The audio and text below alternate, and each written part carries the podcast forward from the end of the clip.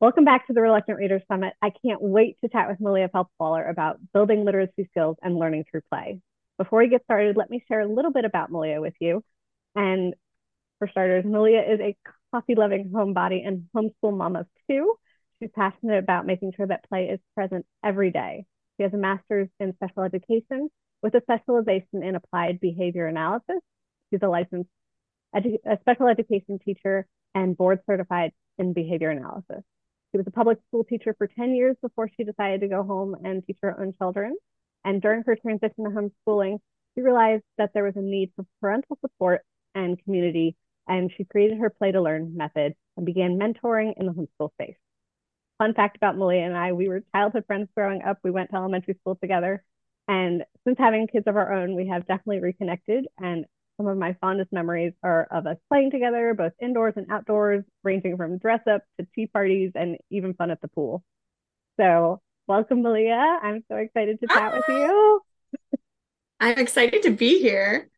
Gosh, when you were just doing that intro, I was having flashbacks to all the fun in your carport with jump ropes and popsicles and all the things, right? yes, it was like play city central all the time. And of course, you know, we had other childhood friends growing up that, you know, made the tea parties and things so much more fun because who doesn't love to play? Um, right. And the more the merrier. So I'm sure folks would love to know where your passion for learning through play came from. Sure. So you mentioned that I was in the public school system for 10 years before coming home with my own kids.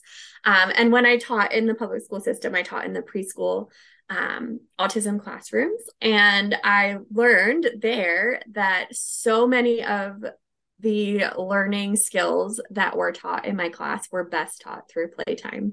Um, sitting down on the floor and following kids' leads and engaging with them um, brought out so much new vocabulary and so many new skills. And it was much more beneficial for them than it was to sit down and like try to do a worksheet, right? Um, and so I became really passionate about play then. And then um, from there, I kind of dabbled in assistive technology ooh, assistive technology support and adding in technology um, to play and kind of combining the two things. Um, and my passions really grew on from there. That's really cool and really exciting. And just like, I love how technology can play a part in play for sure. Um, yes. So I think our audience is probably wondering okay, our kids love to play, but what are the real benefits of learning through play?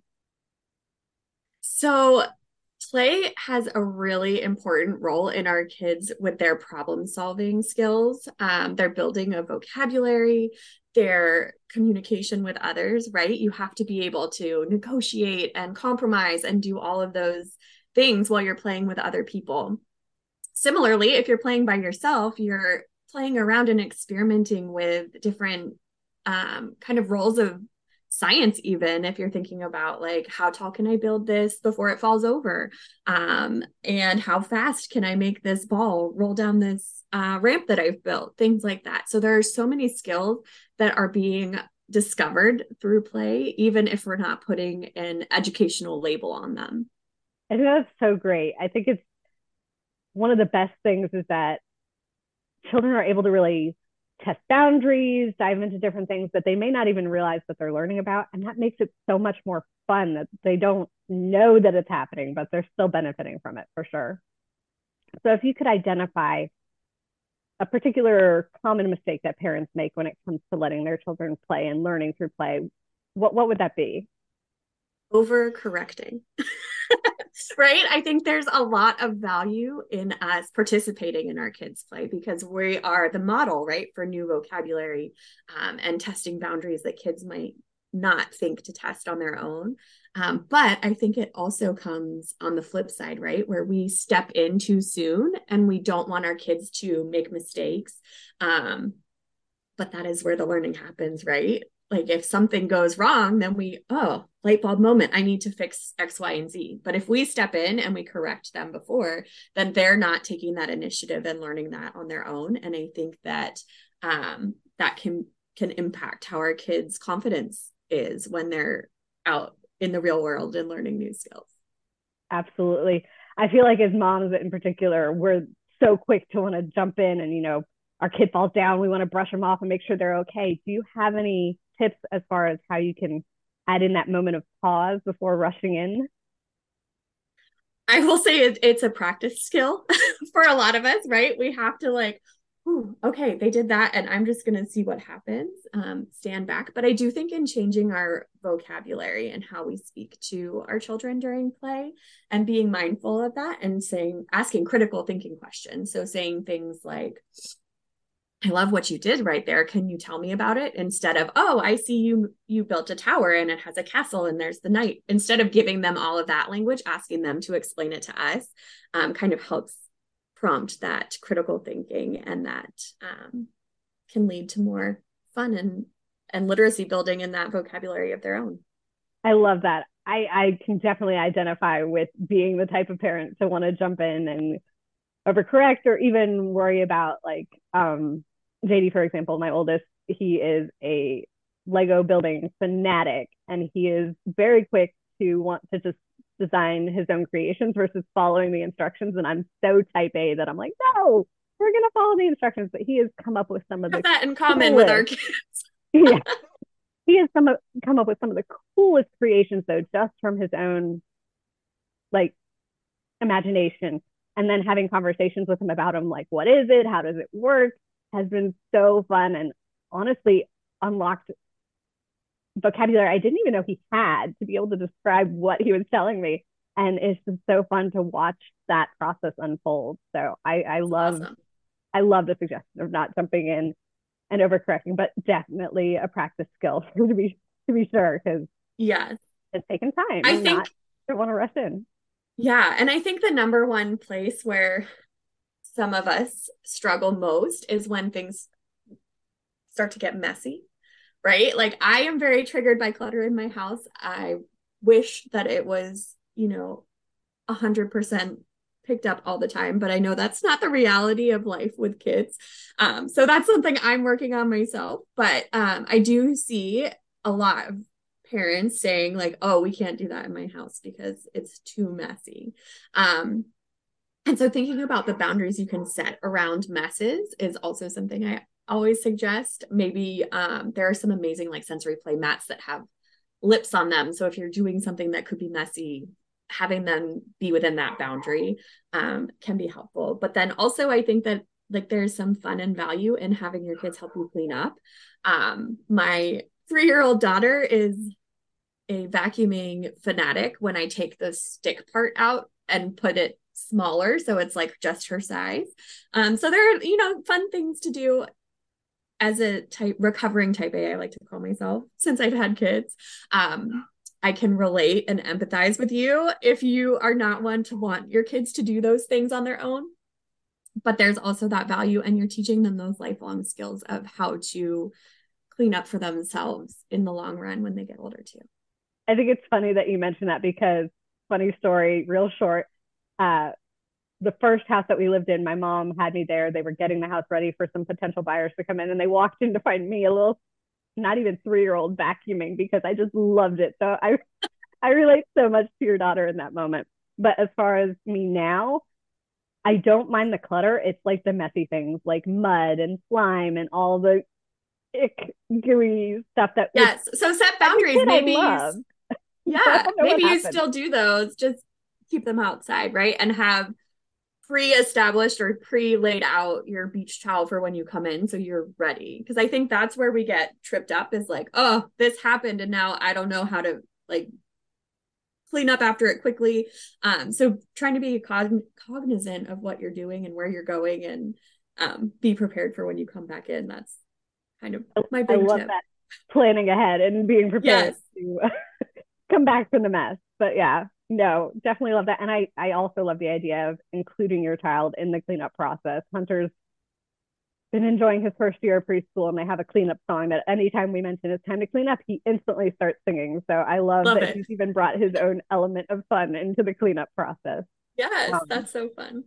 But since we're, we're here to talk about, you know, helping reluctant readers and building literacy skills, what are some play-based ways that you can really start to foster those literacy skills in your home?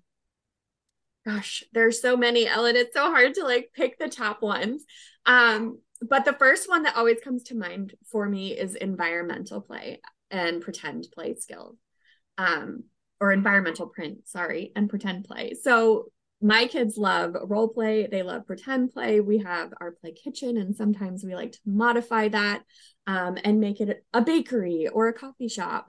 Um, and there's so many ways you can add literacy into those activities, right? Like if you have your menu, if you have your um, store name, and and if you choose to name it after something that already exists, like Starbucks, for example, then you um, can relate to what you're playing with at home to what you see out in the real world. Um, and so that is a really important um, way to start learning literacy and reading skills.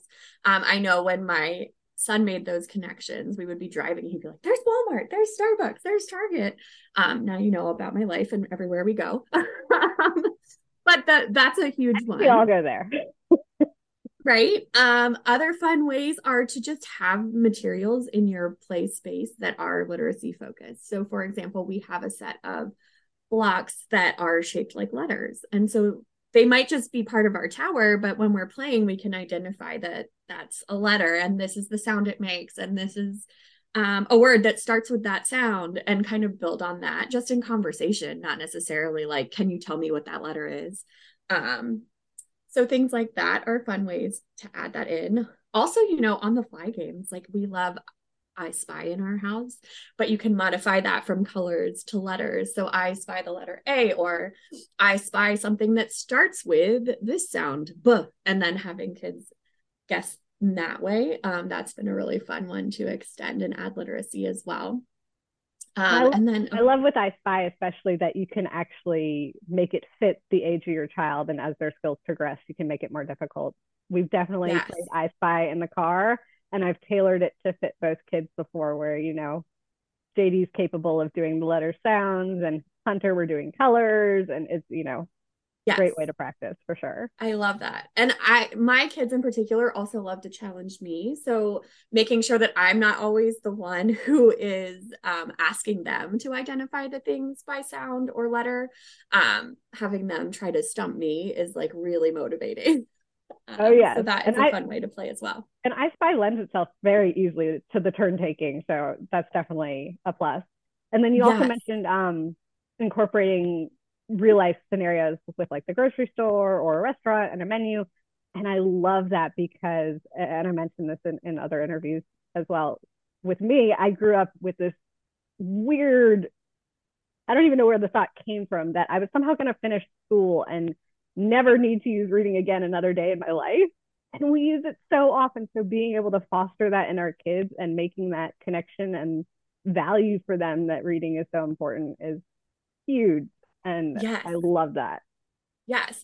And another one that I think um, we often overlook is just reading aloud while our kids are playing, right? Um, so choosing a novel, but saying, you don't have to sit here next to me right now. You can build with your Legos or play with your Magna-Tiles or whatever. Um, and then this is where the really fun thing happens. They start to replay what you're reading in their ways, right? So um, maybe you're reading Goldilocks and the Three Bears, and then all of a sudden you notice that Goldilocks is part of this scripted play that's happening in your house while you have put the book away and your kids are still playing, right? Um, so that's a really fun way to have that reading comprehension piece come in and for you to check in and say, hey, I read them this book and now they're replaying it and and it's accurate, right? Like checking in that they have understood what you've read and that they really are paying attention. I think a lot of people assume that if you're not sitting down looking at the picture looking at the words or being right next to whoever's reading that you're not paying attention and i think um more often than not our kids are listening right um maybe even to things we don't want them to be listening to right um and so not to discount that that reading aloud even if they're not um appearing to be looking at the pictures and engaging with whatever you're reading in the moment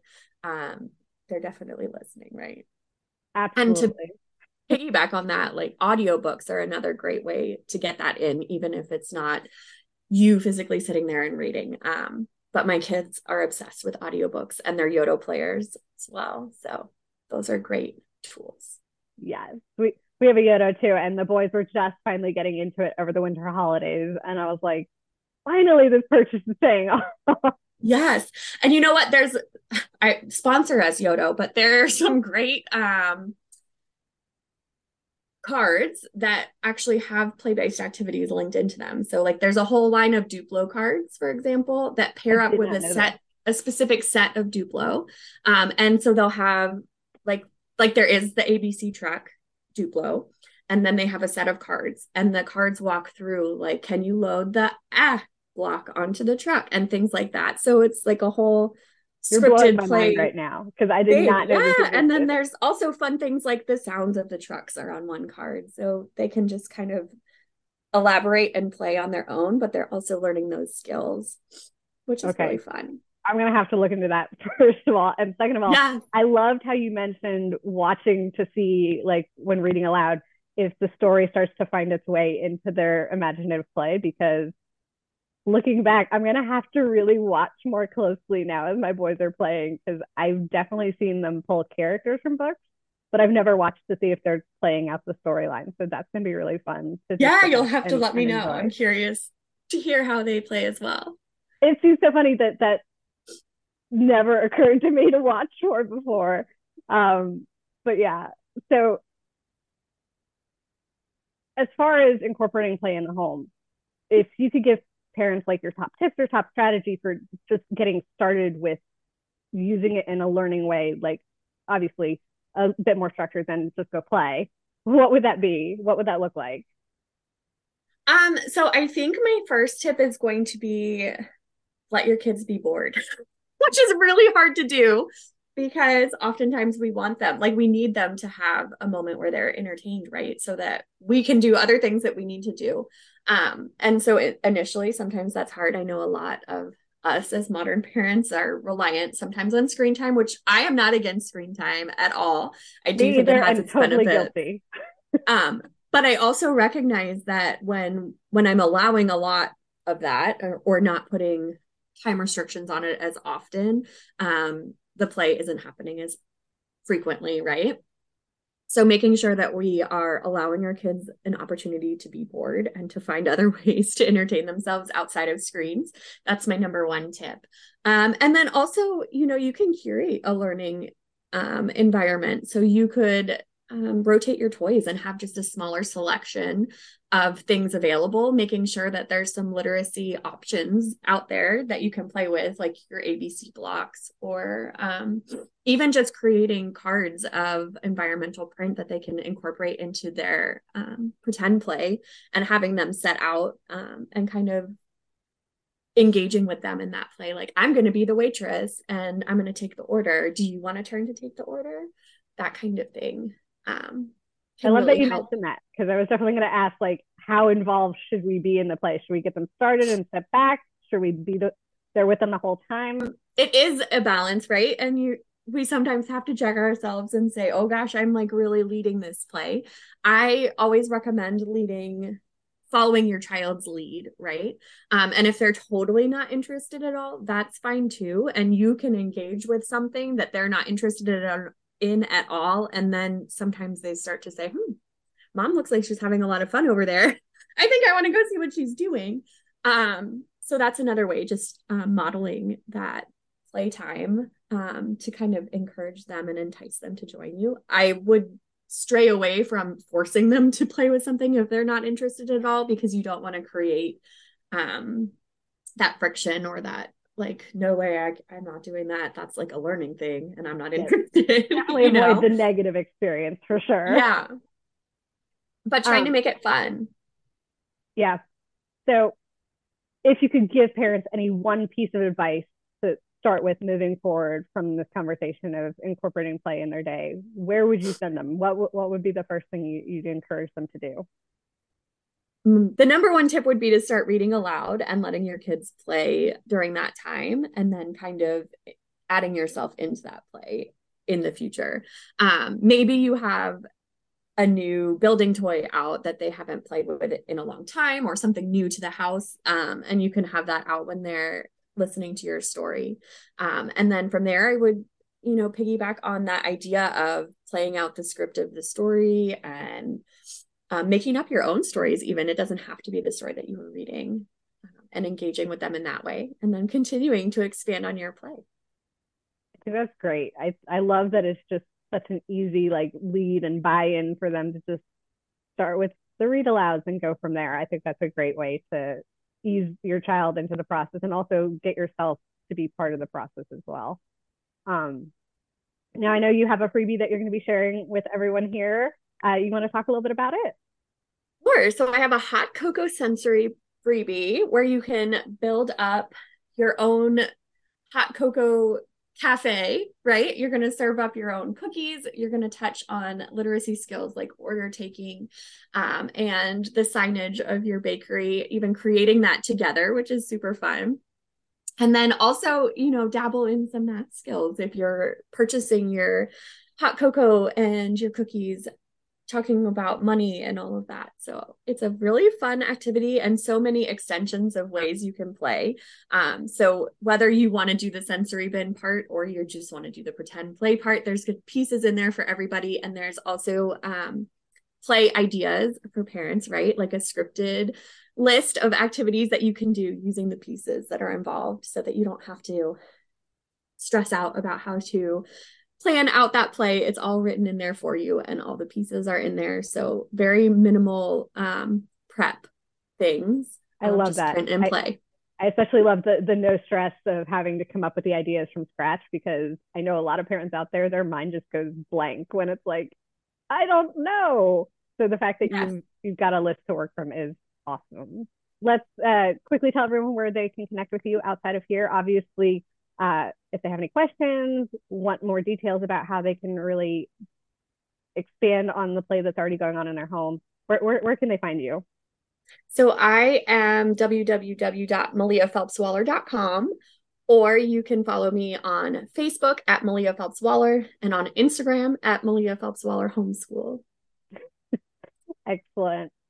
Thank you so much, Malia. This has been an honor chatting with you. And before we wrap things up, obviously you want you want to um, talk a little bit about the bonus gift if you have secured our VIP All Access Pass. Malia is sharing her sensory play masterclass, which I am gaga for. Do you want to tell me a little bit more about that? Sure. So the masterclass walks you through all of the essential elements of a sensory play activity and then gives you lots of ideas on sensory play fillers and sensory play add-ins um, and themes. It also comes with a workbook on how you can create your own activity. So if you have a skill in mind that you want to target it will walk you through setting up a bin that is going to meet that need and how to practice and learn in that way. And you will also get my sensory play recipe book. So everything that you need to start creating your own sensory bin fillers like Play-Doh and Rainbow Rice and all the good stuff, right? Um, so it's all the recipes, tried and true, tested, they work recipes, right? Like I there's nothing worse than getting a recipe and then it being a total Pinterest fail. So yeah. I promise you these are vetted. I've used them a hundred times, both in my preschool days and in my homeschool days. So yeah. We can all get over our our apprehensions about mess if we have them and yeah. dive in and really explore the fun that sensory has to offer. Um, so well, thank you again. If you guys have any questions again reach out to her on facebook instagram her website. Uh, i love her to death and if you don't already i'm certain oh. that you will. So thank, thank you, you again